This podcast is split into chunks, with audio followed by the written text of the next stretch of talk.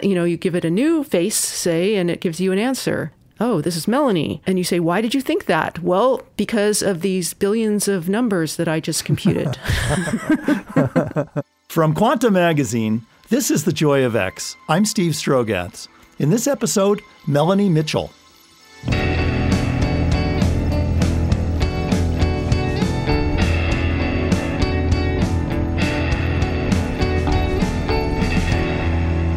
And I like, well, oh, I can't understand. Can you, can you say more? And they're like, no, we can't say more. Isn't that unnerving that it's this great virtuoso at these narrow tasks, but it has no ability to explain itself? Melanie Mitchell is a computer scientist who's particularly interested in artificial intelligence. Her take on the subject, though, is, is quite a bit different from a lot of her colleagues nowadays. She actually thinks that the subject may be adrift and asking the wrong questions. And in particular, she thinks that it would be better if, if artificial intelligence could get back to its roots and making stronger ties with fields like cognitive science and psychology, because these artificially intelligent computers, you know, while they're smart, they are smart in a way that is so different from human intelligence. Melanie's been intrigued by these questions for really quite a long time, but her journey got started in earnest when she stumbled across a really big and really important book that was published in 1979. So I, I majored in mathematics. I didn't really know what I wanted to do. I was teaching high school math and I re- read a book called uh, Gödel Escher Bach An Eternal Golden Braid, which is a very uh, unwieldy title, by Douglas Hofstadter. Ultimately, the book was about how intelligence, something like intelligence, can emerge from something like the brain as it has like 100 billion neurons and individual neurons are not themselves intelligent so somehow this phenomenon that we don't understand very well but that we value very much is emergent from that complex system. And that's what Gödel Escher Bach was really all about, how that could mm-hmm. possibly happen. So mm. I was just blown away by this. And I thought, this is, you know, and it was also about how we might be able to do this in machines. So I read this book. It's it's a very long book, maybe 700 pages or something. Wow. it's very complicated, but I was just it just transformed my life and I decided I had to become an AI researcher. I'd never taken a single computer science class. Having read this book, what did you decide to do? I mean, how, what were you going to do about it? At the end of the year, I decided I was going to stop teaching, and I I was living in New York, um, but I decided I would move to Boston, and I got a job doing actually some computer work at an astronomy lab at Harvard. That enabled me to take some computer science classes. hmm. But amazingly, I was actually on the campus at MIT one day and I saw a poster advertising a talk by Douglas Hofstadter. I was like, oh my God, I have to go to this. This is incredible. yeah. Because I had actually already applied, I, I had applied to graduate school and I'd applied to where he was at Indiana University. And I had written to him asking him, you know, if I could come work with him, and he never replied. And so I went to the talk and I waited in line to talk with him, you know, with a, a huge crowd of people, most of them similarly wanting to go into AI. I talked to him and he, you know, he was very nice, and but nothing really came of it. So I started calling his office, and I would leave messages for him, and he never answered them. yeah. So I figured he was never there when I called. So I figured if he's not there during the day, he must be there at night. so I called him once at like 10 p.m. Yeah. And he oh, he answered the phone right away. He was super in a super good mood. and I asked him if I could come and talk to him about being his student, and he said, "Sure, Man. come by tomorrow." There's some good general intelligence right there. Exactly, exactly. but so really, so wait, he's so he's he's on sabbatical or whatever it was. He's in Boston. You just say, I, "Could I come over?" Yeah, come over. Yeah. So I came over and um, we chatted, and um, he invited me to come work for him. Wait a second. There has to be a little bit that you're leaving out there. Did he say, "Who are you?" I mean, well, we chatted for a while, and I talked about my background and you know why I was interested in in what he was doing. And he told me a little uh-huh. bit about the projects he was working on. And he hired me as a first as a summer intern Mm-hmm. And then he was moving to the University of Michigan. So I did a last minute application for graduate school there, and they accepted me. And I went. now, during this whole thing, was your family in the loop? Um, a little bit, yeah. They were. I mean, my family had already kind of gotten used to me being doing unconventional things. Really? Yeah. what, what were some other ones in your past? The first year after college, I spent a year as a volunteer in the peace movement in Northern Ireland. Mm-hmm. Now, my family completely freaked out about that. Yeah. They thought that was insane. Just too dangerous? Yeah. Yeah. But actually, I mean, the funny thing was because I, I spent a year doing that, and when I was coming back to for a job in New York City, all the people I knew in Belfast were saying, "How can you go to such a dangerous city?" so anyway, the the thing that my my experience in Northern Ireland particularly in, intrigued Doug Hofstadter. Really, I think that huh. was much more than any scientific experience I had had. I get the feeling from reading his stuff that he would admire fearlessness. And maybe the fearlessness to call him up in the middle of the night. That too. maybe no one else had done tried that. Something. Okay, whatever. You did the right thing. And then what happened? So then you're working with him. Well, so the, he's in Michigan. He moved from Indiana. You moved to be a grad student in Michigan. Yeah. So, yeah, so I went through graduate school, and, and my project was to develop um, a computer program that can make analogies. Hmm. So, this was Hofstadter's biggest interest. And he thought this was really the important thing in intelligence was the ability to make analogies. And, you know, he didn't mean analogies like, you know, we used to have on the SAT shoe is to foot as glove is to blank. they used to have. On, right. He was thinking more of the kinds of unconscious analogies that we make all the time when you know your friend tells you a story and you say oh yeah the same thing happened to me. They say something about you know they had an argument with their wife about loading the dishwasher. And you say yeah the same thing happened to me but you didn't have an argument with their wife about loading their dishwasher. You're mapping this into your world. Right. And this kind of thing this is invisible to us in our normal daily life that we're just constantly making analogies. Uh-huh. And this is what he wanted to try and model in a computer. When Melanie and her old advisor Douglas Hofstadter speak of analogies, they're using the term in a way that's a bit different from how most of us would use it. I would say what they really have in mind are analogous situations, like when one situation is like another one in some way. For instance, you know, it could be something that reminds you of something else, like you hear a piece of music and you think, oh, yeah, that reminds me of that old Beatles song. There's just something about it that reminds you. It could be played in a totally different way, but you recognize the essential similarity that it's basically the same thing. Analogies is is the process of kind of getting to the gist of what you mean. Yeah. And that's something we humans are very good at, but nobody's figured out how to get computers to be good at that yet. Mm, and you use the word mean, of course, which is the essence here, isn't it? That what is meaning? What you, that's not what I meant, or I did mean that. Right. And that's hard to define. What is meaning?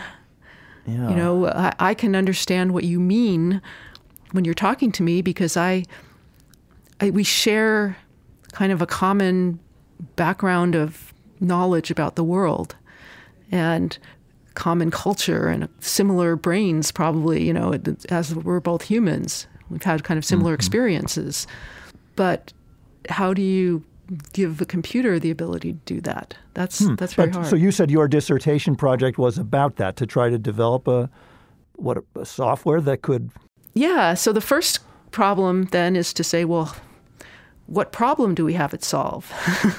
yeah. Uh, so Doug Hofstadter had developed this, what he called the, the, the program was called Copycat because his idea was that doing analogy is being a copycat. It's like doing the same thing, but in a different situation. He had developed this sort of domain or world for copycat that involved analogies between strings of letters.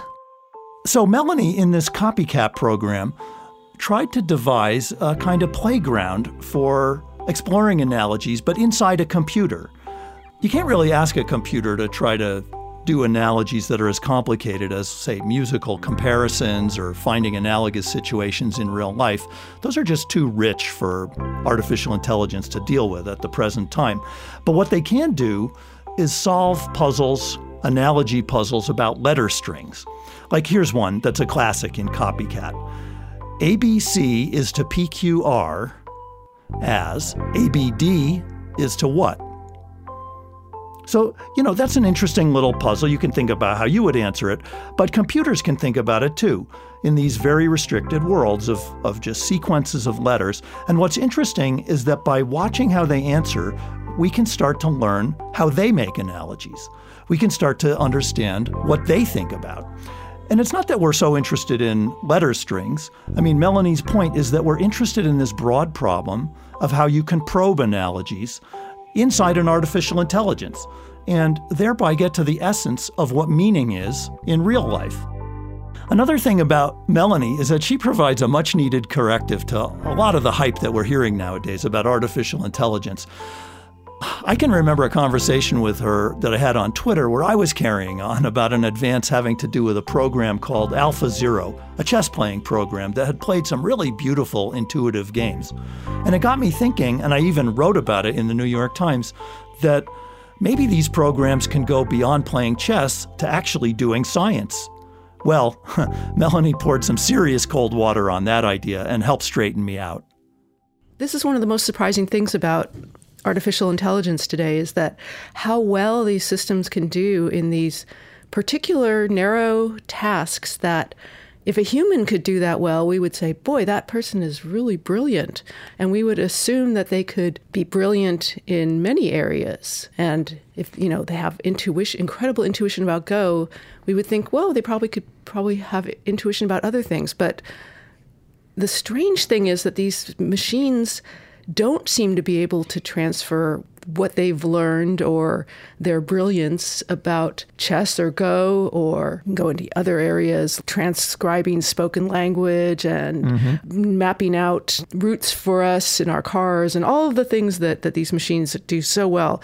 It seems like you'd need general intelligence to do these things well, but it turns out you don't. That AlphaGo and AlphaZero don't seem to be able to transfer what their kind of brilliance to any other domain than the one that huh. they've been trained on. Now, uh-huh. one thing about, you know, you, you, you sort of implied that if a machine could be so brilliant and have so much incredible intuition about playing chess, for example, that maybe it could do the same about science. But chess and science are very different. yes. You know, chess has specific rules and uh-huh. has kind of discrete states meaning True. you know the chessboard is in a certain state at any time and there's only a relatively small number of possible moves you could make at any turn true yep true so in that sense it it's very different from the real world in which there's just a seemingly infinite number of possibilities and it's not constrained in the same way. Back in the early days of AI, a lot of people believed that if a machine could play chess, it would it would have to have general intelligence, human level intelligence. So when when you refer to general intelligence, as a, is that as opposed to what narrow intelligence? Yeah, I guess that's kind of a, a buzzword in AI, and it means kind of the goal of AI. The original goal, at least, was to have a machine machine that could be like a human, and that the, the machine could do many tasks, and could learn something in one domain. Like if I learned how to play checkers, maybe that would help me learn better how to play chess or mm-hmm. other other similar games or even that I could use things that I'd learned in chess in, to, in other areas of life. That that we can we sort of have this ability to generalize the things that we know or the things that we've learned and apply it to many different kinds of situations. But this is something that's eluded AI systems for its entire history. I'm I'm not sure I really understand the idea that if a person or a, a computer is said to have general intelligence, they will be good at many things that require intelligence. That's the idea, right? If you're smart, you're smart. That's the idea. If you're smart, you're smart. If you and I would say even further, if you if you've learned something, you've learned something. so you know, uh, uh, if I've learned, if I say that I've learned, for example, to um, recognize faces, Okay. then I can recognize faces even if the lighting is different or if, Ah. if there's like uh, if somebody's grown a mustache or you know is wearing glasses or you know any number of possible um, alterations that we're pretty good at adapting to changes in the world. I see. So like when we when we are challenged by these online systems that ask us to prove we're not a robot by recognizing the letters, you know, and it's they're all gunked up and distorted and they've got slashes through them and stuff. That's the uh, called captcha, right? This this technology. Yeah. That's something we find kind of ridiculously easy. That's still hard for computer vision, Uh, but, yes. but not hard for us because we know how to recognize letters. Well, the letters, you know, one thing you might have noticed is that there's fewer captchas that use the letters and more that use pictures. Yeah, lately, right? Yeah. And because that's because the ones that have used the letters, those are now vulnerable to computers. Computers can now solve those. Really? But Okay. the ones that use pictures are much harder. Is, that because of neural networks getting better or the new style of AI? Partially, or what? yeah, and, and other not not only neural networks but also other techniques in vision. Okay. Um, but people have cracked the letter captchas. Okay. But the the the image captchas where it says like, you know, click every box where you see a car. Yeah. Those kind that those are harder for machines. You know, the Uh-huh. general images recognizing things in images is a much harder problem than recognizing letters. Okay. So so you're saying this is sort of something where human beings have a big big edge at the moment and that's because we have general intelligence or what? Well, we're certainly better at at visual recognition than machines Yeah. today. Yeah. But let me let me just uh, go back to the checkers versus chess example Okay, because yeah. probably that was a bad example. But let me give you one interesting example. DeepMind, the company that did AlphaGo, also built a machine that could learn to play these Atari video games. The idea was here you have games like Pong or Breakout, with the old 70s Atari video games, where you, and in Breakout's a good example because in Breakout you use a joystick to move a little paddle that hits a ball. You know, this is all in software, of course. Uh, Yeah. And the ball is um, bouncing off the paddle to um, destroy bricks. Oh, okay. And Uh-huh. so they trained machines that could do much, much better than humans at these games. That was one of the main reasons that Google acquired DeepMind because they were so impressed by this Atari video game example. but then people started playing around with it and showed that. So, say, say you take um, Breakout, the game with the paddle that you're moving around. Okay, now suppose that you move the paddle up a few pixels on the video screen. Now that's a new game Yeah. Humans wouldn't see it really as a new game exactly. They would just say, okay, you move the paddle up, it doesn't really matter. I can still play. Yeah. But the machine that had learned to play it with the original paddle position couldn't adapt. Hmm. Because it hadn't really learned what we humans learn about the game. It hadn't learned sort of the, the concept of a paddle or the concept of a ball. It only learned about patterns of pixels. Oh, yeah. Uh-huh. Interesting. but it was able to do much better than any human on what it had learned. But when you changed the game a little bit, it wasn't able to adapt its intelligence.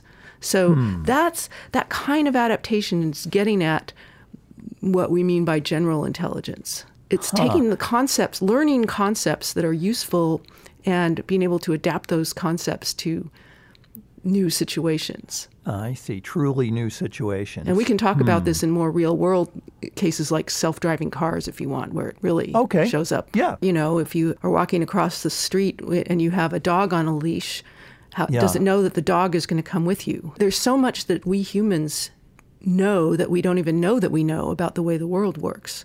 You know, when Yeah. we, we see people crossing the street, we kind of know what their intention is. We know which way they're going, and, and you can really read body language pretty well. But it's hard for machines to, to learn that kind of thing. And in fact, one of the mo- most problematic things I learned about self driving cars that they have trouble figuring out what counts as an obstacle. Like if you see a, a big cinder block in front of your car, you're not going to drive over it. That's right. But if you see a tumbleweed in front of your car, yeah. you might drive over it. But there's so many possible things that could be obstacles that you know we humans use the knowledge that we have, kind of our general intelligence, to figure out what we sh- what what we should stop for. Whereas Yep. self-driving cars often stop suddenly Yeah. where Oh. humans don't expect them to. The most common accident involving self-driving cars is somebody rears rear ends them Really? because they stop unexpectedly. Oh, that's interesting. Um, they're unpredictable. So, Yeah. and that's not the, you know the the person who rear-ended them is at fault, of course. Um, but it's like people don't expect cars to drive like that. Right. Um, huh. But so I suppose if it's all cars that are self-driving, they'll understand each other. That's right. So if it were all sar- cars that were self-driving, there were no humans around, Yeah. s- and including pedestrians, because they're unpredict. You know, they're hard to predict. Everything would be just fine. But it's the mix of humans Uh-huh. Okay. and self-driving cars, and self-driving cars. You know, if also humans don't like to ride in them because it's very jerky. I think really a lot of the time. That's what I've read. Oh, oh, I'm surprised to hear that. That's not going to be good for me. And what? No, one, and one one of the uh, problems is that you know you, you, the human engineers have to set kind of a threshold that says like how certain should you be of an obstacle to make you stop, Right. and if you lower that threshold, then it keeps stopping all the time when there's no obstacle. If you raise that threshold, then it might hit somebody, which actually Sure. happened, you know, with Uber Yes. driving in Arizona. Um, they had the threshold quite high, and it hit somebody. So where should that threshold be?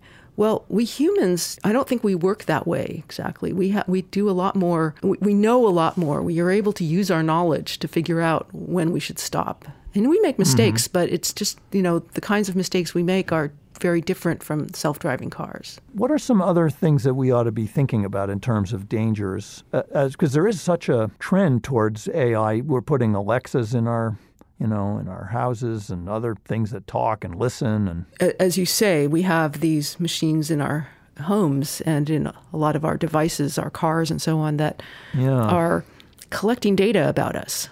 Right. and are. sending it to their companies that are doing something with that data. And we don't always know what mm-hmm. they're doing. Mm-hmm. And we might not always like what they're doing. So that's definitely a concern. We know mm-hmm. that in some countries, a lot of this data is being used to do a lot of surveillance, and it's really worrisome for civil rights advocates. One example is facial recognition. That's Yes. getting a lot of uh, attention these days. As the question is, you know, should it's it's really in, in some sense a boon for law enforcement.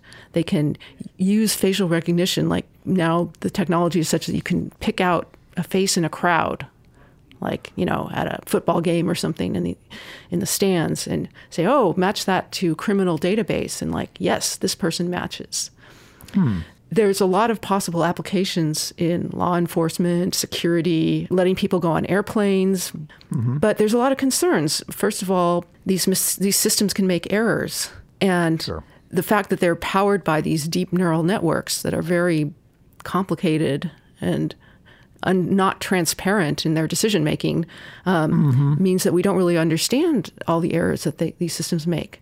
But it's also been shown that these systems can be biased Aha. in that facial recognition systems are tend to be better, make less errors on, say, people with lighter skin, uh-huh. or males are they're better on males than females, or they're better on younger people than older people, and you know, there's all these different biases that have come out. Is that based on the the data sets that they're trained on? That there's like overrepresented of white male, older or younger people? It's partially based on the data sets. Um, there's also some just really intrinsic biases in, i i throughout the whole procedure. Like cameras are tuned better to lighter skin. It turns out they pick up features of lighter skins better, so that the facial recognition systems can then you know use better features to identify them.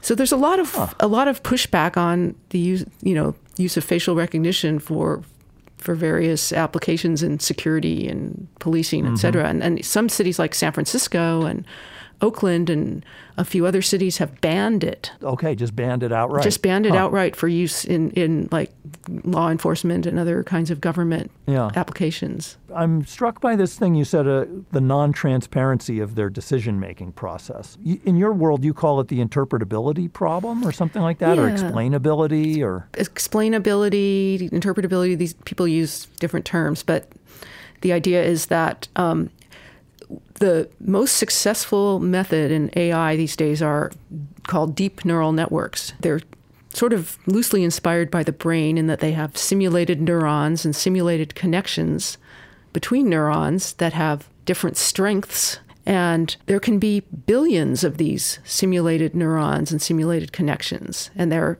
they have numbers that are associated with them that are learned by the mm-hmm. system um, from lots and lots of data. People are working really hard on trying to get better ways to explain um, what's going on, but it's still quite often quite difficult. You hear this term a lot nowadays about deep neural networks. Well, neural networks refers to an artificial version of real neural networks, the real networks of neurons that we all have in our brains and in our nervous systems. But in this context, deep neural networks means artificial ones made of silicon. They're made of transistors, or they could just be pure software. But the thing is, they're modeled on the real architecture of the human brain, in that you have a lot of little elements, and they're all hooked together in these tremendously intricate webs. Um, so, what makes them deep is that they have many layers, sort of like the way the brain is organized. Like if you think about the visual system, light comes in, it hits your eye, goes back through your optic nerve to another layer of cells. And so a network is deep to the extent that it has many layers. Even though these networks are modeled after a human brain, in a way, they're nothing like the human brain. We have a lot of trouble making sense of the solutions that they come up with, and they can't explain it themselves.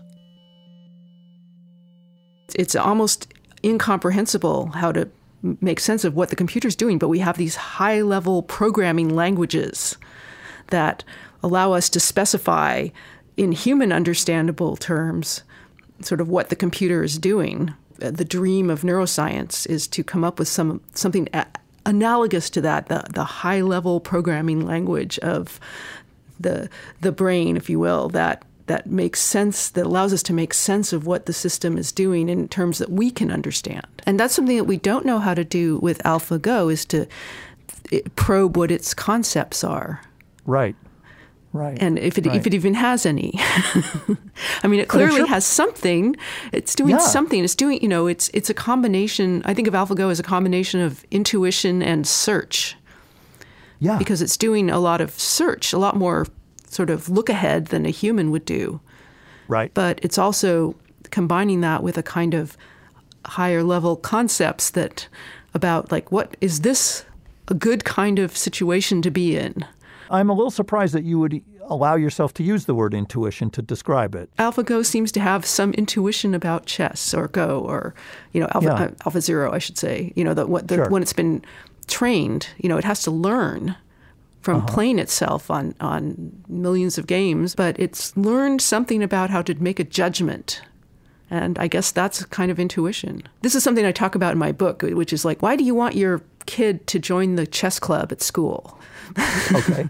well, yes, it's good it's, question. It's not because necessarily you care that much about them learning chess. You know, most kids are not going to make a living playing chess. but right. but um, it's because you think that by playing chess, it's an activity that's going to cause your child to learn to think better, uh-huh. to be smarter in some way. Yes. But Alpha Zero, the chess player, hasn't learned to think better or be smarter uh-huh. in anything about except for chess. Right. So it's like the idiot savant that can play chess and make, you know, be the best in the world, but it can't do anything else. After the break, what's the best way to be a good parent to an artificially intelligent system? Should we treat them more like our own kids? That's ahead.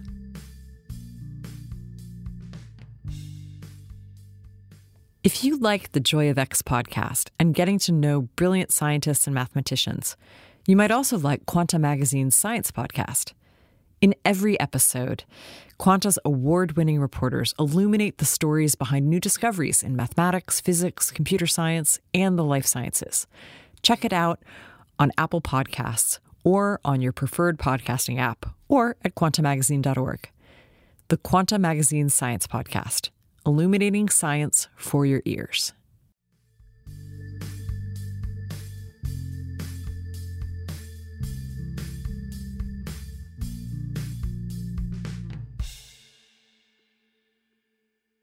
This is actually a very old idea in AI, and it was first it was brought up even by Alan Turing in his uh, in his 1950 paper on um, where he proposed the Turing test. Mm-hmm. That he said probably we should raise a, a, an AI system the way we raise a child. We shouldn't just program them to do narrow things. Huh. We shouldn't just let them have these very narrow lives.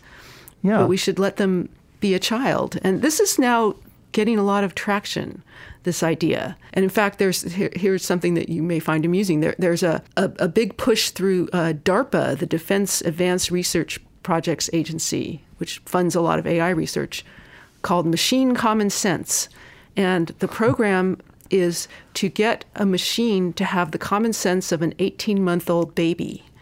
Okay. And so people are building um, p- computer programs that are meant to learn like babies do and uh, kind of go through developmental milestones the way babies do. Oh boy! So so it's this yeah. is this is just a, a microcosm of the the big kind of paradox of AI is that we have these brilliant systems that can play chess and go and do all these amazing things and translate between languages and you know what have you. But it's a grand challenge to get a machine to have the common sense of an 18 month old. Mm. That's good to remember when next time you're reading the big headline in the newspaper or you know one of those business magazines that that's the grand challenge to produce an 18 month old or something even close. Yeah. Probably even as smart as my dog. No, nowhere near as smart as your dog or even, you know, in in some sense, you know, even mice or things that we might think of as not very smart at all. What about um, emotion? I mean, we often make a division in our mind between feeling and thought. Of course, people have both. Is part of what makes them them the computers, the AIs so dumb so far that they we don't imbue them with any emotional capacity. That's very likely.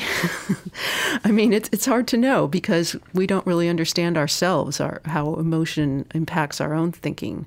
Clearly, yeah. impacts it quite a bit.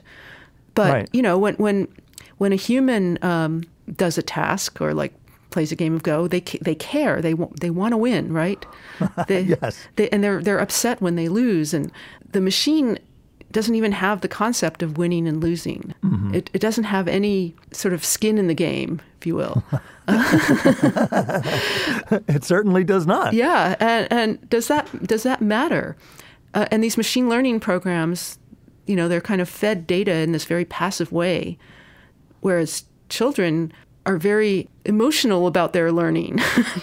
they desperately want to know certain things. They desperately want to try certain things. Yeah. They get very upset when they're denied the opportunity to do certain things because they're they have very strong motivations. Wow. So the question, but it's you know a big question of whether that could could even make sense to have a machine with emotions or motivations.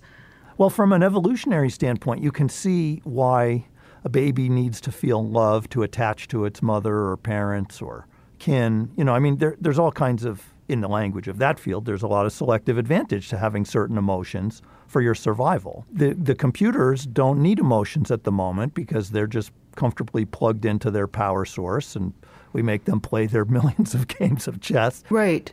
A big part of modern AI is a, an area called reinforcement learning, Mm-hmm. In fact, that's a big part of the way that AlphaGo and AlphaZero work, where the machine does something and it gets a quote unquote reward if it yeah. does a good thing. But where the reward is just a number, right? It's just like right. I add a number to my reward register. So that's kind of a very unsatisfying simulation of emotion. Right. But you know, the, the, I think no one really knows the answer to whether you need something more than that or not. Hmm um, whether you need, and you know, another, there's all kinds of other things that are important to us humans, like our s- social interactions, our, our True. we learn from other people. I see. So social artificial intelligence. Yeah, that's an interesting new direction, isn't it? I mean, is there such a thing? Do yeah, people think people, about that? People are thinking about it. I mean, you know, they're trying to think about. Wh- what it is that we humans have that these machines don't have, or even animals, you know. Yeah. So there's this uh, an area called imitation learning where you learn the machine learns by trying to imitate a human. Mm-hmm. And try, but to do that, it has to kind of have a model of the human and try and understand like what what is the human doing at some some conceptual level that will allow the machine to do it. So that's it's all very primitive. But I you know I think there's the field has a long has long been in this view that machines don't need emotions. In fact, emotions would be detrimental because they kind of get in the way of rational thinking. Mm-hmm. You know, if you're driving and you have road rage, you're more likely to get into an accident. And our self- yes, wow, that's interesting. The self-driving cars. We haven't thought about what kind of road rage they might be feeling, right. or should be feeling from all these idiot humans doing their irrational, stupid stuff out there on the road. Right. They and they. The thing is, they don't have any road rage, and they they don't have any motivation to get to someplace fast, or. To um, but it's it's. I think it's a real really, you know, this is really at the frontier of what people are thinking about in AI is do we need road rage? Or is it better not to have road rage? Yeah. Or, you know, could a machine be sort of super intelligent in the sense that it's superhumanly rational without any of our, you know, the need to sleep or our emotions or our cognitive biases mm. that we have? Or, or are all those things actually necessary for intelligence? The picture I'm getting from your description of all this is that we really are in the infancy of studying this field. I believe that's correct. One yeah. of the one of the things I quoted in my book was uh, somebody saying that general AI is a hundred Nobel prizes away, which is a good way to measure time, I think, or, or how, how far along a field is. Listening to Melanie makes me really feel optimistic about the future of artificial intelligence, not so much for what it's going to mean for society, but what it's going to entail for the human beings who are working on it. It's going to require such collaboration on our part. It's really going to have to be all hands on deck. And that in itself is exciting. I'm about to go off to Santa Fe Institute for a year. Yeah. And I'm going to be putting together a research program on intelligence as studied from an interdisciplinary perspective. So I'm really excited about that, and I think that that is really what we need to do in order to get at some of these missing pieces of AI. Is to understand better what we mean by intelligence and what hmm. what we mean, you know, not not just in humans, but kind of across across species and even in you know organizations, societies, etc. Oh, I see. Right, and there is talk of yeah, smart cities. Yeah, I mean, people use the word intelligence to refer to things that we don't normally think of as having intelligence. But yeah, so like intelligence, kind of writ large. What does it yeah. mean? And how do we study it? It doesn't seem like it mm-hmm. makes sense just to study it in these isolated disciplinary ways because it's much broader yeah. than just neurons or you know behavior or machine learning. That's something I'm very excited about. And, and, so the excitement is partly to think about who to invite. Yeah, what who, the topics who, who to invite, be, or... what topics. Um, yeah, just how to how to go about trying to you know get these people from different disciplines to talk to each other in, in useful mm-hmm. ways. Has this been done before? Yeah, it's been done. I mean, co- the whole field of cognitive science is kind of an attempt to do this. Yeah. I don't think it's really. I mean, one of the problems with AI is that it used to be a close cousin of cognitive science, in that people would go to the same conferences and talk to each other. But AI has kind of become a victim of its own success, in that now the methods are much more akin to statistics than mm. to psychology and big data, big neural networks, you know, fast computers is really the way to get these programs to work well. And it's so successful that now people are in companies working on it for specific applications rather than in universities thinking about more generally what intelligence is.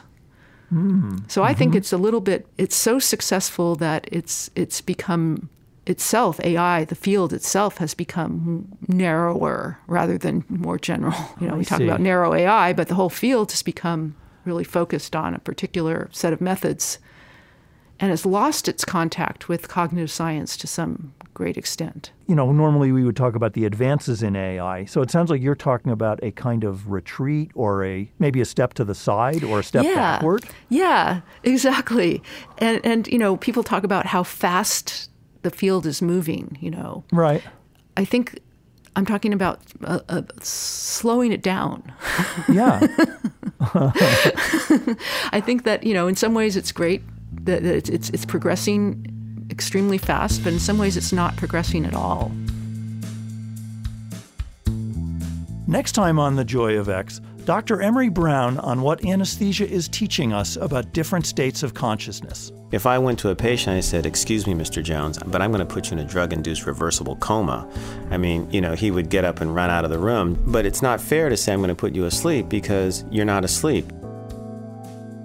The Joy of X is a podcast project of Quanta Magazine. We're produced by Story Mechanics. Our producers are Dana Bialik and Camille Peterson. Our music is composed by Yuri Weber and Charles Michelet. Ellen Horn is our executive producer.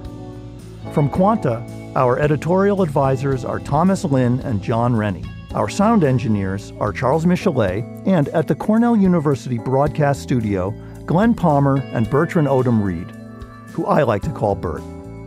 I'm Steve Strogatz. Thanks for listening.